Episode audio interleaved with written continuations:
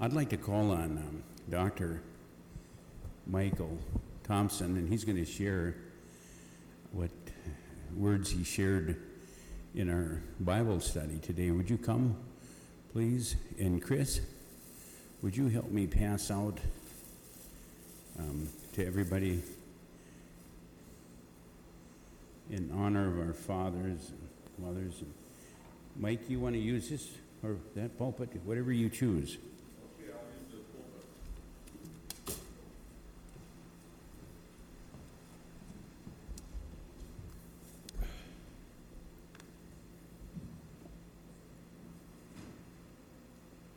I didn't, re- I didn't, ooh, boy, I better back up a little bit. I didn't realize until the third stanza on Shine on Us that this was Michael W. Smith, one of my favorite uh, uh, current uh, musicians that uh, sings on many different programs, and I've listened to him on both TBN TV and Daystar, and I think he even was on the Catholic channel once too that I get into my home. So, Lord, let your light shine on us and your grace and your love. And it was exemplified, and I'm just going to punch in my phone here a second because it gives me a reminder of those that uh, we need to hold in our prayers. Um, I brought to the Bible study this morning a, a message from uh, going to Applebee's last evening on my wife's 77th birthday.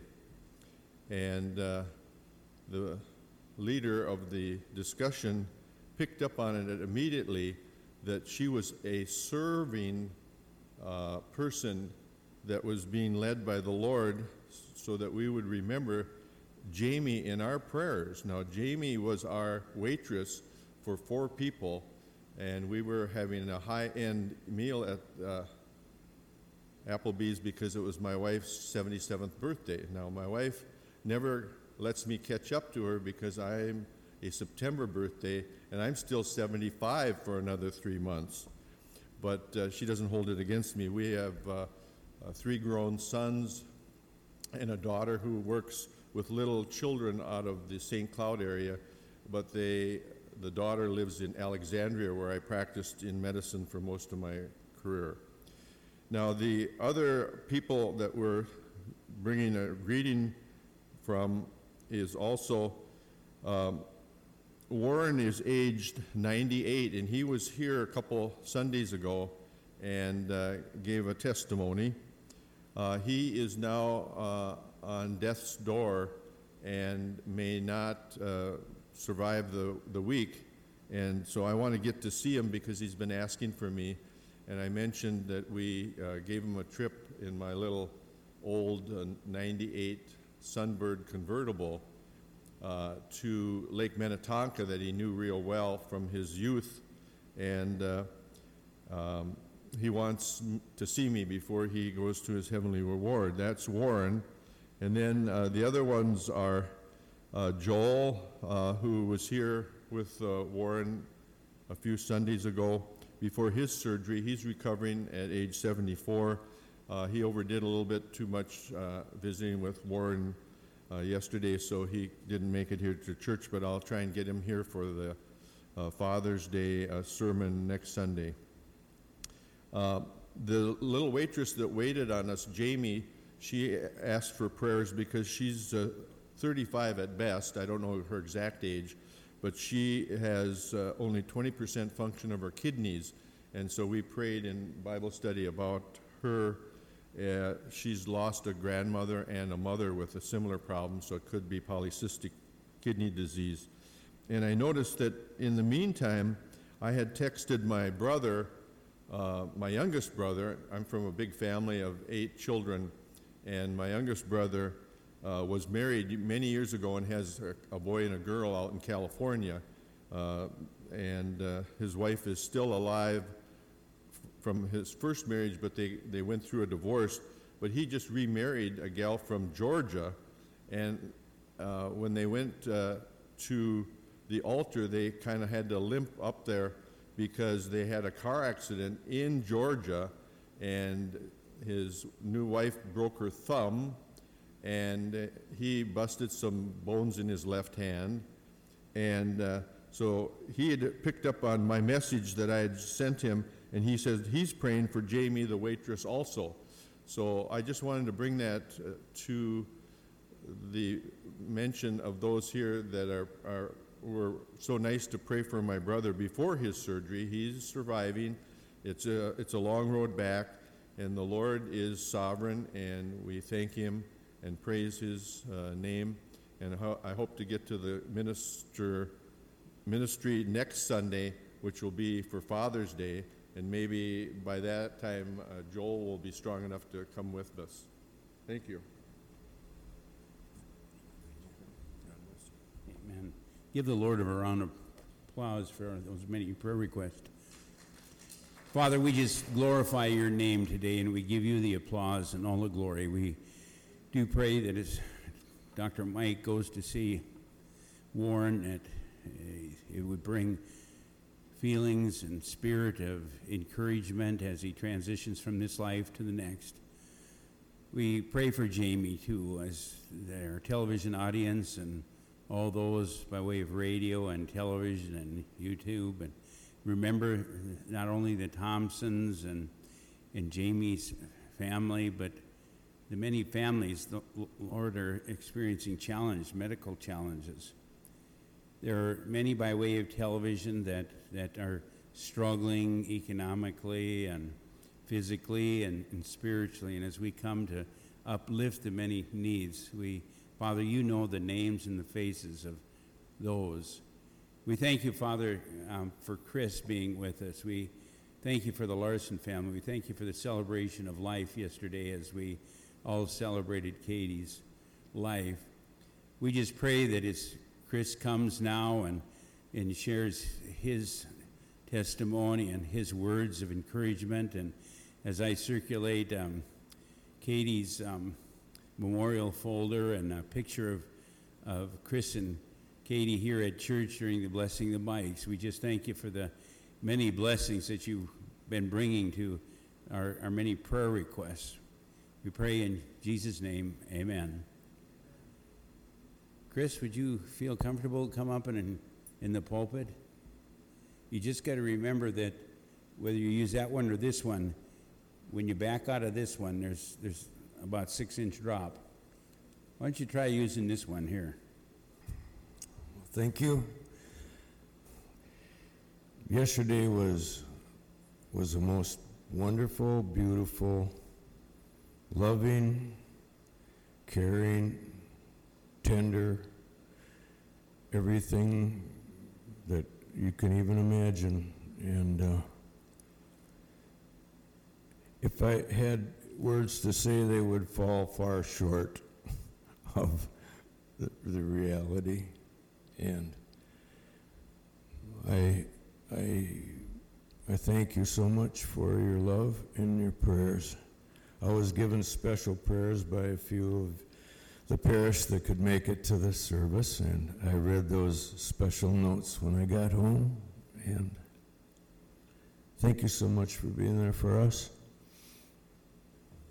Father God, I just want to thank you. You remind us in your word that you become the helpmate to those that have lost their loved ones, and we just pray for Jeff and Michelle and especially Chris as he goes through this very mountainous times of valleys and mountaintops. We pray that he always has his Christian family here, his church family, and continue to bless him and keep him as you strengthen him. In Jesus' name, amen. Thank Bless you, brother. Thank Bless you. Amen. I'm circulating a, a, a, some cards there as we uh, turn to our opening hymn. You may want to stand. I called a nursing home this morning and brought birthday wishes for Ethel Demery and, and Gary Gross, as many of you have been reminded. Gary is it's not his 100th birthday, but it's his 76th birthday, but, and it's Ethel's 100th. So would you stand with me as we turn to How Great Thou Art, Purple Hymnals number 77. Purple Hymnals number 77, please.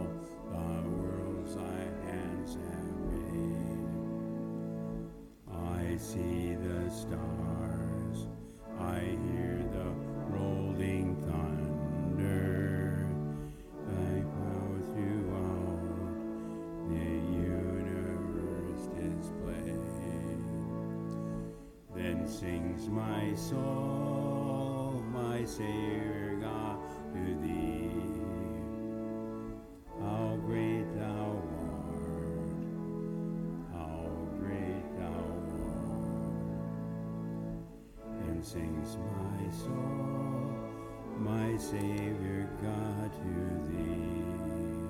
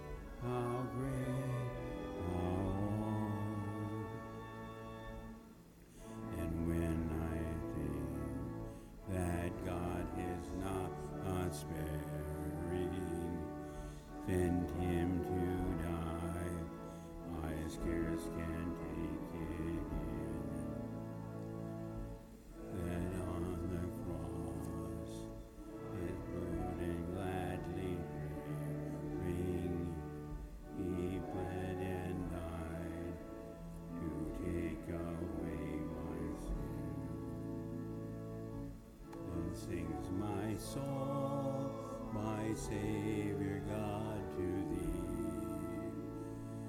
How great thou art, how great thou art. Then sings my soul, my Savior God, to thee.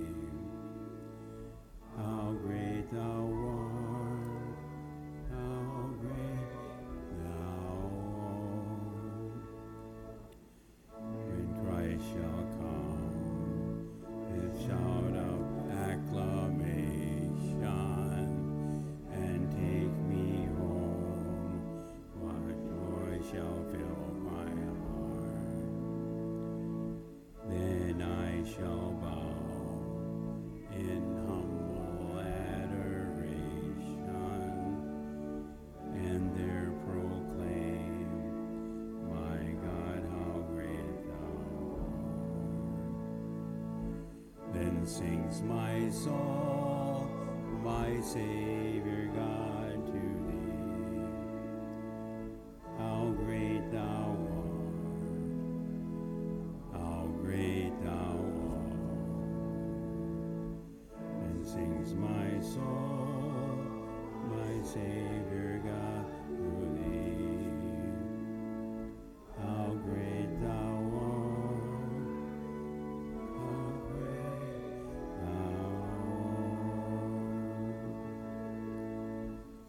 Thank you. You may be seated.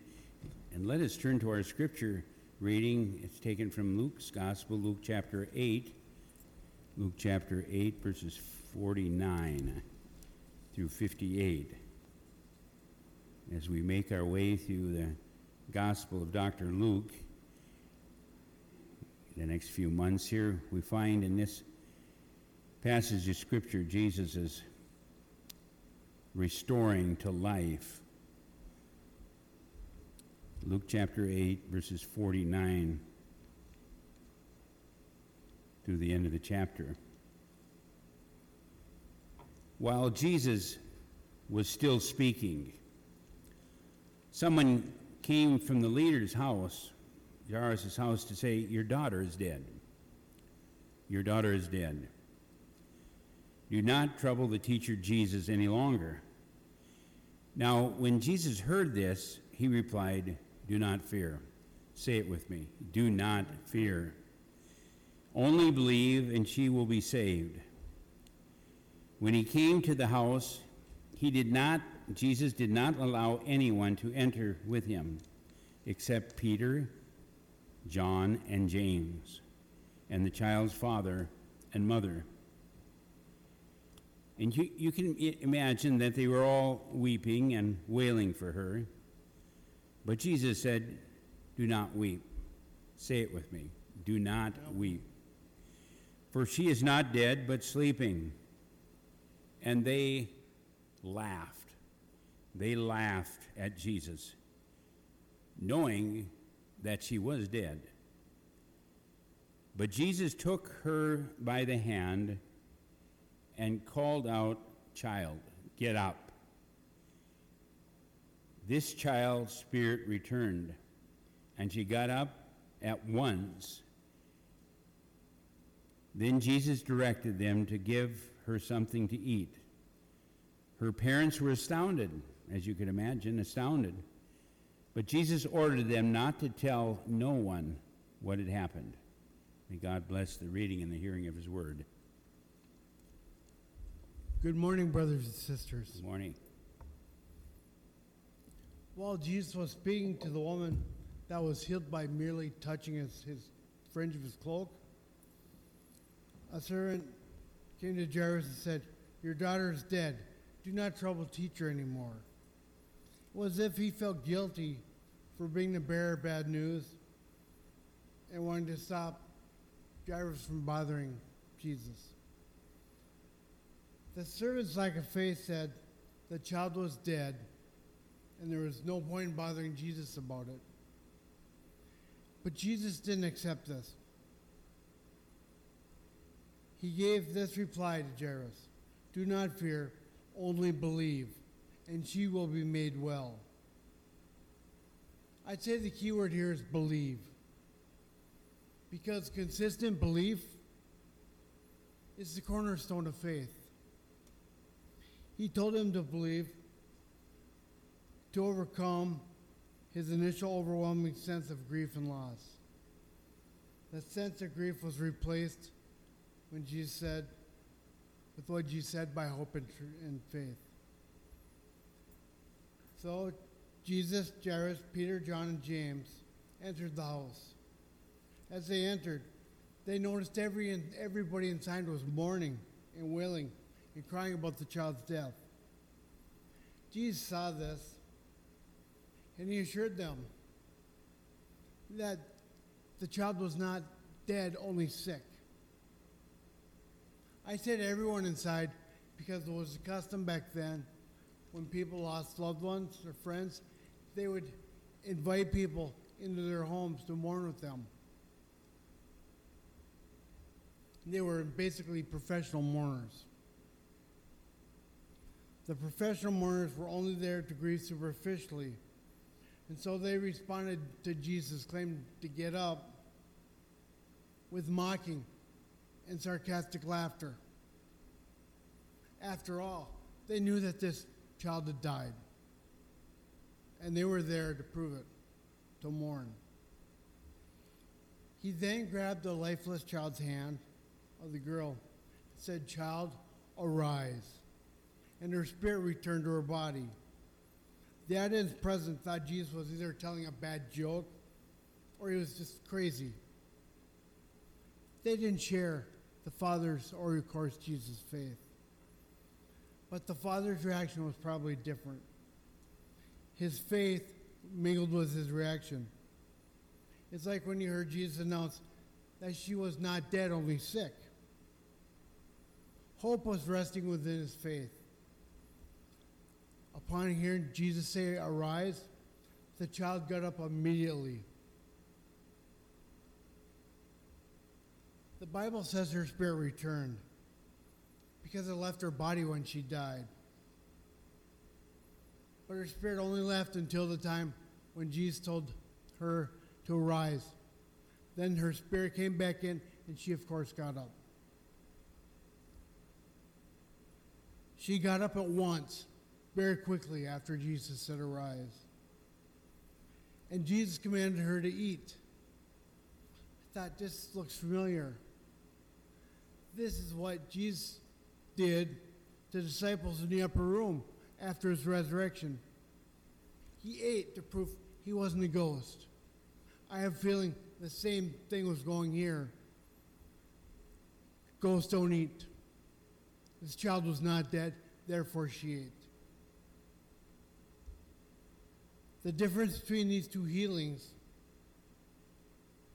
the healing last week and this week, was last week the woman snuck up behind Jesus through the crowd and merely touched his cloak. She didn't ask for, for, for forgiveness or healing. She didn't even talk to Jesus. All she did was touch his fringe on his cloak. She was healed. But this was a big difference. This person came to Jesus, fell on the ground, and said, Hey, my daughter's dead. You've got to help her. He did that publicly and begged the Lord to go to his home and heal his daughter, which of course he did. Thanks, Mike. Um, I really appreciate uh, Mike's not only taking a Sunday school class next week, but he's going to be coordinating the service, and we're going to be counting on Reverend George Groves. And this is the first time I've ever had a guest speaker um, provide me with the sermon. And man, I, I just just overwhelmed by the things that he's going to be sharing with you next Sunday. I think it's one of the best Father's Day message that I ever read, and I trust that you will certainly tune in by way of television or YouTube or Facebook or make sure that, if at all possible, you're here. And then I think going to probably have to maybe trust in. We just found out that Gary and Kathy are going to be gone too, so going to trust that George brings his talented life of some 40 some years of ministry and he can kind of coordinate the service along with Mike and Tina and anybody else that wants to step forward and assist next Sunday. We have a lot of television viewers and radio listeners and Facebook listeners that are really dependent upon um, this form of worship. And I can't help but think of Ethel Demery as she went into a nursing home and how she was really challenged even at Lead Square and then uh, more so recently and in the apartments here in Robbinsdale and in where she's located now as she celebrates and they said they're going to have candles on her cake today. I I don't think there's going to be a hundred of them. There probably one for every ten years or so. That's what they kind of normally do. Even you know when you get to be hundred years old, your your volume is not quite as much as it was as when you were ten. So do pray for Ethel and uh, Gary. A number of people can't believe that Gary's um, 76. And I, I always worry a little bit when he gets too close to the railing up there. I just want to run back there just in case he starts. Oh, he's leaping. He's thinking about going over the edge. Amen. Let's just kind of turn and have a blessing on Gary. Father, we bless Gary in Jesus' name, the Gross family, and how much they've meant to all of it Methodist. We pray that you would grant him certainly as many years as his precious mother of 90 plus, nearly, nearly 100 years also. Continue to bless Gary and Kathy as they travel next week and their ministry here at the church. In Jesus' name, amen. Amen. I've often, in uh, some um, 60 plus years, I, the first five years of my life, our home was between the Methodist Church and the Lutheran Church in Eagle Bend, Minnesota. And I can remember asking my grandmother, who I spent much time with, why those big red or big um, black cars would pull in, or big white cars, and she would tell me that was a hearse. I remember at a very young age going into the Methodist church just right across the street from our house before we moved on the farm when I was when I was five, going over there and seeing bodies in those caskets and wondering, you know, what they were going to do. And then there were times when I'd go and I'd, I'd linger around the, um, the, the church. And the Methodist church was always a lot more welcoming. It was a white structure, and there was more lights in it, I remember, and it hasn't really changed over the years. But the Lutheran church was, was very high and Gothic, and it was always so dark in there. And when you'd come forward to look at a body or so, it just seemed like, you know, they, uh, they didn't have the spotlight on it like they did in the Methodist church. But the, Catholic, uh, the Lutheran church has sent, since built a, a brand new um, church. In fact, Chris and I were one of the first um, weddings, I believe, that, that they had in that church some 46 years ago. And we chose the Lutheran church because it was a larger church. And at that time, I was pastoring Berthier at Wrightstown. And, you know, as a, as a young pastor in a rural setting, you know, you, I guess you invite everybody from your congregation to the church. And we um, had a large crowd. Do you remember all those showers? They had like seven showers for us, you know. I think we still have numerous cook- cookware and, and just the supportive community that the church has provided for myself. So it wasn't probably uncommon for me when I entered college and I was pre med to change my major my junior senior year to pre ministry, accelerated my education. I when most students were taking like 15 credits a quarter, I was pa- taking between 20 and 30. I, one time I was taking 34 credits. And some of those classes overlapped one another, so I just alternate dates and times, and I'd get the notes and to try to keep my GPA up if I was going to med school or the ministry. But I always felt at those funerals that I was doing, I, I thought, wouldn't it be awesome? Wouldn't be awesome, you know, to raise a dead person, dead person. As I look back, it was probably more for maybe self interest or glory rather than giving God the glory.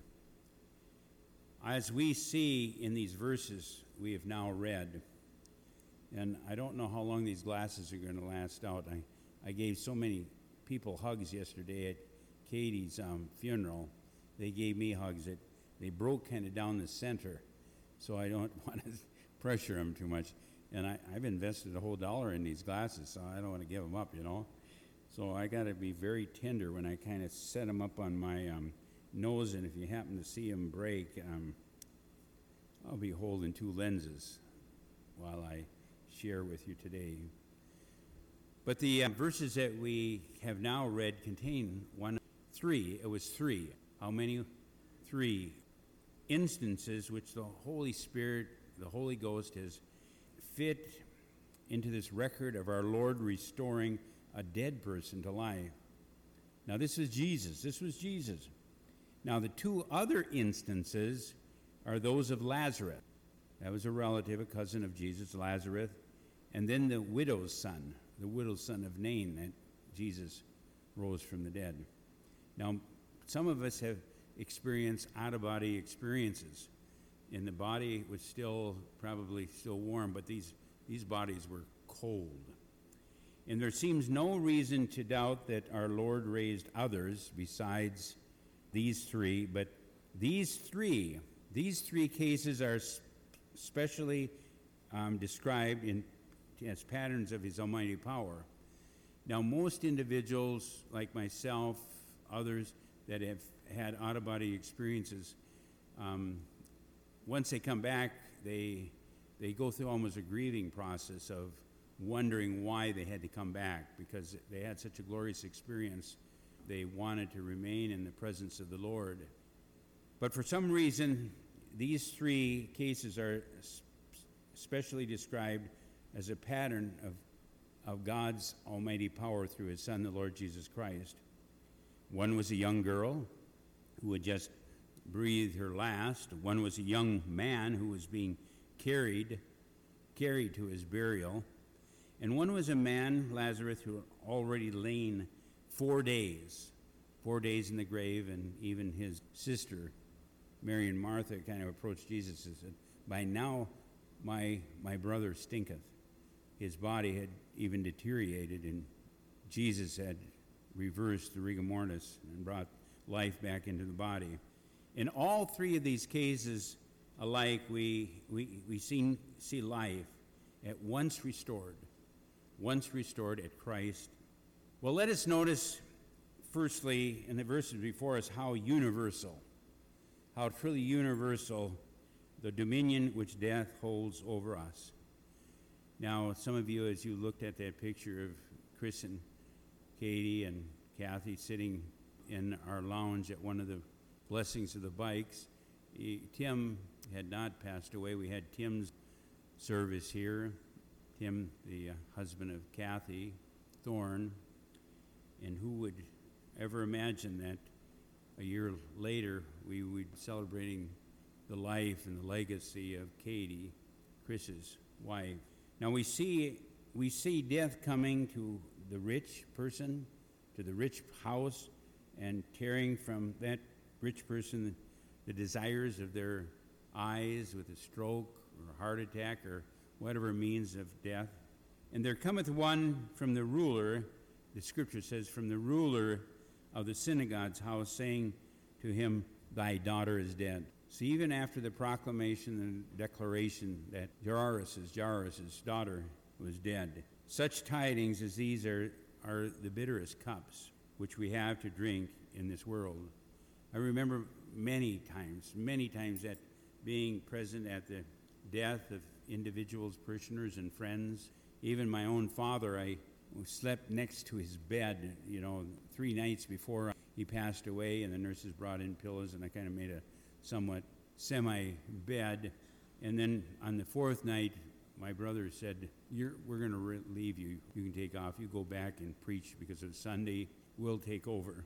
And that night my father passed. There cometh one from the ruler of the synagogue's house, saying to Jesus that thy daughter is dead. Such tidings as these are the bitterest. They're the bitterest cup which we have to drink in this world.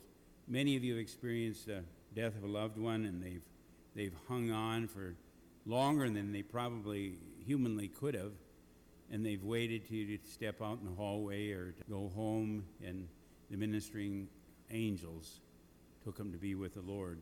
Nothing cuts so deeply into one's heart as to part with loved ones and to lay them in the grave. Few griefs, few griefs are so crushing and heavy as the grief of a, a parent, a parent over a child, a, a spouse over a beloved spouse. Death is, is truly a, a cruel enemy. And I can tell over the years that it's becoming more increasingly difficult as I've served older congregations, and, and I'm sure that Reverend Rose, who's going to give you a fantastic message next Sunday, can attest to the fact that as we've served older congregations and, and seen so many saints go before us, that, that many of our friends, and almost most of our friends, have gone on to glory rather than walking the earth currently. Death makes no distinction in its attacks. Death comes to the rich, the hall, as well as the poor of the poorest of the cottages. Death does not spare the young. Death does not spare the strong. Death is to the beautiful any more than the old, the infirmed, and the, the gray, gray haired. And not all the gold, not all the gold of this world, nor all the skill of doctors can keep the hand of death from our bodies in the day of death's power. Now, when the appointed hour comes, it's not like Jesus takes us away, but he receives us. But when the appointed hour comes and God permits death to, to smite, all the worldly schemes must be broken off and all our dealings must be taken away and buried out of our sight. Most, most of us have endless tasks yet to complete bedrooms to clean up, garages to clean out, relationships to take care of, individuals we want to talk to, and then death comes. And suddenly, so many other things overwhelm us. But the things that were overwhelming before suddenly are take a, a back seat to the cause of death. These thoughts are melancholy, and few like to hear them. And the subject of, death is one that, that we blink at and we refuse to look at. All, say it with me, all, all people think others are mortal, but they themselves. You talk to a young man or a woman, and I almost talk to young men and women daily that I catch smoking, and I'll say, you know, I really believe that if you take care of your body when you're young, your body is more likely to take care of you when you get old. Why should we not rather look at the subject of death, death in the face, make arrangements? Now, many of you have heard, and some of you have viewed my, uh, my coffin, who I had built, and currently I use it as a gun case, that my wife and my children or my neighbors are instructed to take all the guns out of the coffin and then just throw me and just flop me into that coffin, um, same day burial. You don't need to embalm me or anything. And then, you know, days, maybe weeks later, have kind of a celebration of life. I like to be prepared because God says that He has a prepared place for prepared people. Why should we not rather look the subject of death in the face in order that when our turn comes, we, we may be prepared to die? Death will come to our houses whether we like it or not. Death will take each of us away despite our dislike in hearing about it. Surely it is the part of a wise person to get ready for this great change. Why should we not be ready? There's one, one that the Bible says can deliver us from the fear of death. Hebrews chapter 2, verse 5. Christ has overcome death, and Christ has brought life and immortality to light through the gospel. 2 Timothy chapter 1, 10. I realize that at the, the multitudes of people that were at the at Katie's celebration of life yesterday that within the next 12 months, and especially an older group, by older I suggest, you know, 60 and above, that 10 to 15 percent of them will be facing either their own death or their spouses or their loved one's death. Christ has overcome death. Jesus Christ has brought life and immortality to light through the gospel. The one that believeth, believeth on the Lord Jesus Christ, hath everlasting life, and through, and though they were dead, yet they shall be alive, according to John chapter 6, verse 47, and John chapter 11, 25.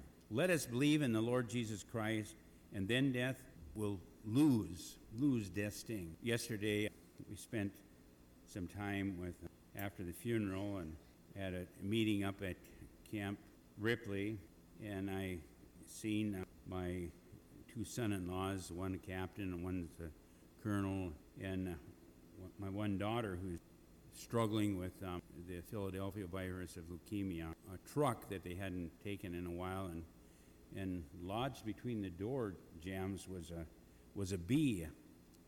Was a bee that had a hornet's nest that had built a hornet's nest, and she didn't notice that, and she opened the door and she got stung by a hornet. The Bible says that Jesus Christ takes the sting, the sting out of death. And let us believe in the Lord Jesus Christ and death. The Bible says that death, death, physical death, will lose its sting. We then shall be able to say with Paul, as Paul wrote to the church at Philippi, and he writes to you and I today in Philippians chapter 1, 21, he says, To me, to die is gain. Can you say that with me? this morning? To me, to die is gain. Can you honestly say that your hearts are prepared to meet your Maker? Those by way of television or radio or Facebook or other means of communication. Can you honestly say that to yourself, to die is gain? Let us notice, secondly, secondly, in these verses before us, that faith, faith in the Lord Jesus Christ, love and power is the best remedy, the best remedy in times of trouble. We are told that when Jesus heard these tidings, that the ruler's daughter was dead, Jairus' daughter was dead, the ruler's daughter was dead, Jesus said, Fear not, fear not, but only believe. Believe only, and she shall be made whole. Now, these words, no doubt, were spoken with an immediate, immediate reference to uh, the miracle of our Lord, Lord that was going to perform. But we need not doubt that they, they were also meant for the perpetual benefit of the Church of Jesus Christ, the benefit of you and I. They were made meant to reveal to us, to you and I, the grand secret of the comfort, the comfort in the hour of need, as, as Chris so valiantly shared from the pulpit just a few minutes ago. That secret, that secret is to exercise faith. Exercise faith to fall back on the thought of Christ's loving heart, Christ's loving hand, the ministry and the community of the church. In one word, it's to believe. Let a petition for more faith form a part of all our daily prayers. As ever we should and would have peace and seek calmness and, and quietness of spirit, let us often say, Lord, Lord, increase our faith. Can you say it with, this, with me this morning? Lord, increase our faith. In a hundred, a hundred painful things may happen to us every week in this evil world. We live in an evil world where the prince of darkness is prince really of this world. A hundred painful things may happen to us every week in this evil world, and things that we may not possibly even realize that are evil, that our ministering angels and Holy Spirit have guarded us. Our guardian angels have prevented from our destruction, of which our poor, weak minds cannot see the reason. And without faith, we shall be constantly disquieted, and without faith, we become easily cast down. Nothing will make us cheerful and tranquil but an abiding scent of Christ's love, Christ's wisdom, Christ's care over us, and Christ's providential management of all our affairs. Faith will not sink under the weight of these evil, evil tidings, according to the psalmist. Faith can, can still and faith can wait for better times. Faith can see light even in the darkest of hour and needs be for the, the heaviest of trials. As I witnessed the strength of Chris calming the hearts of many during that visitation on Thursday and then during the, the funeral service on Friday, I realized how faith was supporting him. Thank God for Michelle, and thank God for Jeff, and thank God for the Legion Riders, and thank God for his many and numerous friends. Faith can find room to build the Ebenezers. The Ebenezers in the Old Testament were, were things that were coming against certain people that were blindsiding them under any circumstances and can sing songs in the night in any condition. The words of Jesus that he or she that believeth shall not make haste. Thou wilt keep that person in perfect peace, the psalmist says, perfect peace, whose mind is stayed on thee. Once more, let the lesson be graven, graven on our minds. If we would travel this road of life, if we would travel this road of life comfortably through this world, we must b- believe. We must believe. And and let us notice finally today, finally, this pre Father's Day, as we look forward to Father's Day celebration. I like to celebrate it a whole week, should be a whole month. But let us notice finally in these verses the almighty power, the um, almighty power which our Lord Jesus Christ possesses, even, even over death. We are told that Jesus came to the house of this ruler, Jairus, and turned the mourning the mourning into joy. Jesus took by his hand this breathless lifeless body of the ruler's daughter and called, saying, Damsel, damsel, arise.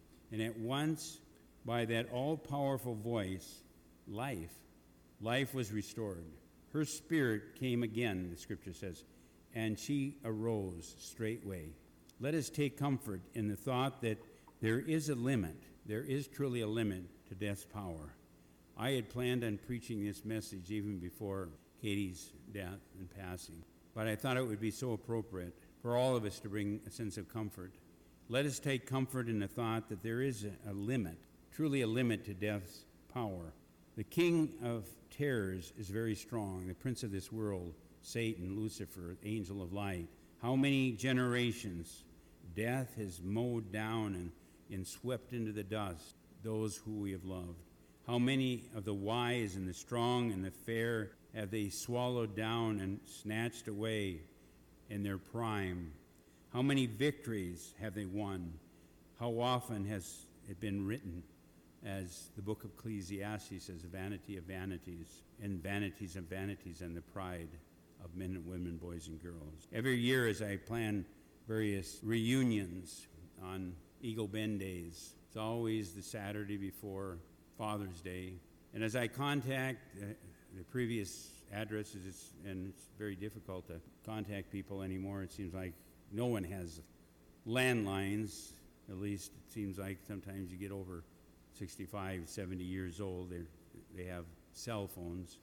And I, I get a hold of spouses and they'll say, so and so is no longer with us. Close friend of mine who I rode motorcycle with just found out here a few days ago he, he contracted COVID.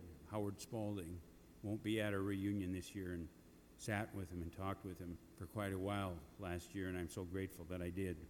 There's patriarchs, there's presidents, there's kings. Sat down with my eldest grandson, who just turned six. He knows all of the president. He knows all the president's middle name. He has them all down, and he knows all about them. You can say President 23 or 33 or 43 or whatever. I don't know how he does it, but he comes up with all these presidents, and he knows He's memorized all this. But all the presidents, all the patriarchs, all the kings, all the prophets, all the apostles have all in turn been ob- obliged to yield to death, to death. They've all died, but thanks be unto God, there's one that's stronger, much stronger than death. There's one who has said, O death, O death, I will be thy plague, according to Hosea chapter 13, verse 14. O grave, I will be thy destruction. Before the body, before the body cools, we go into eternity, the Spirit. And that one is a friend of sinners, Christ Jesus, the Lord. The Lord Jesus proved his power frequently when he came to the earth. The first time in the house of Jairus, the scripture that we read, by the tomb of Bethany, in the gate of Nain. He will prove to all the world that when he comes again, and I believe that I'll see the second coming of Jesus Christ. According to 1 Corinthians chapter 15, 26, the last enemy, the last enemy that shall be destroyed is death. The earth and the sea shall, the earth shall cast out the dead, according to Isaiah 26, 19. And let us leave this passage with the consoling. It's a consoling thought, and it should be a consoling thought to, to Chris and all of us as we're reminded of our loved ones that the things which happened, the things which happened in Jairus' house are a type of a good thing, a good thing to come. The hour cometh and will soon be here. And whether we think back on Drew and Darwin and Marilyn's son, or our sons, I think of Lane I, and other deceased children or parents, the hour cometh and will soon be here when the voice of Christ shall call all his people from their graves and gather them together to part no more, when the soul and the spirit will be reunited with the body. Believing husbands, such as Chris, believing husbands shall once more see believing wives, and vice versa, wives their husbands. Believing parents shall once more see believing children. Christ shall unite the whole family, the whole family in reunion where there's no more sorrow, no more sickness, no more death in that great home in heaven, and all tears shall be wiped from our eyes. Father God, with every head bowed and every eye closed, and those by way of radio and television this morning, we thank you, O Lord, for your preciousness. We thank you for our local television station and other means. We, we thank you for J Hop and Robin Childcare that meet here, and we thank you for those who support us financially and in prayer support. And Father, as we prepare to take up the offering, teach us always to pray as you taught your followers to pray, saying together, Our Father, who art in heaven, hallowed be thy name. Thy kingdom come, thy will be done, on earth as it is in heaven. Give us this day our daily bread, and forgive us our debts as we forgive our debtors. And lead us not into temptation, but deliver us from evil. For thine is the kingdom and the power and the glory forever. Amen. As we turn to our offertory prayer, as we read this prayer together, and as the offering plates, I believe, excuse me, are circulated, we'll also turn to our offertory hymn. He leadeth me, O blessed thought, in memory of Katie Larson. But let us first turn to our offertory prayer. Lord of all bounty and blessing, the gifts we offer to you are like seed.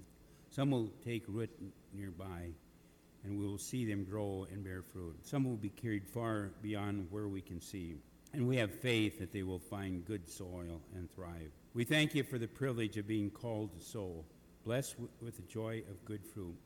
The seed we will see, and the seed we will never see.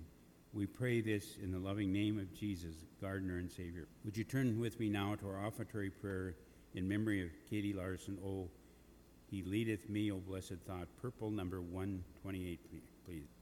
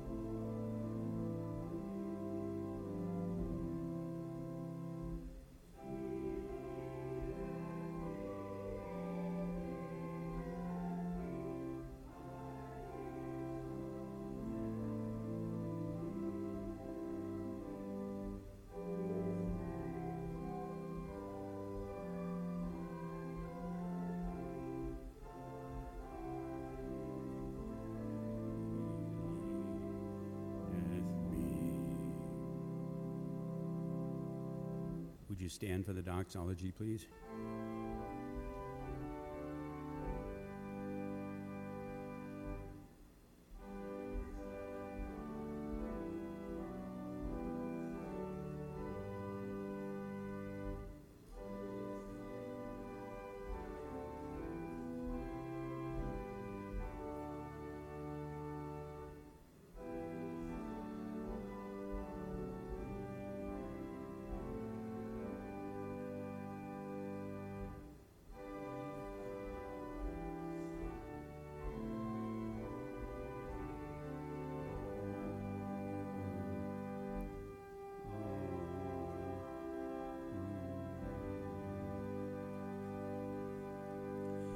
Holy God of, above us, among us, within us, we rejoice this day that while you, you might have chosen to be unknown to us, you have revealed yourself in many ways.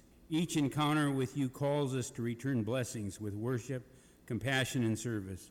So when we give this day, we do so in gratitude for all your parental care for us through your creation. When we give this day, we give because in love you gave us your Son, Jesus Christ, that through Jesus we might find eternal life.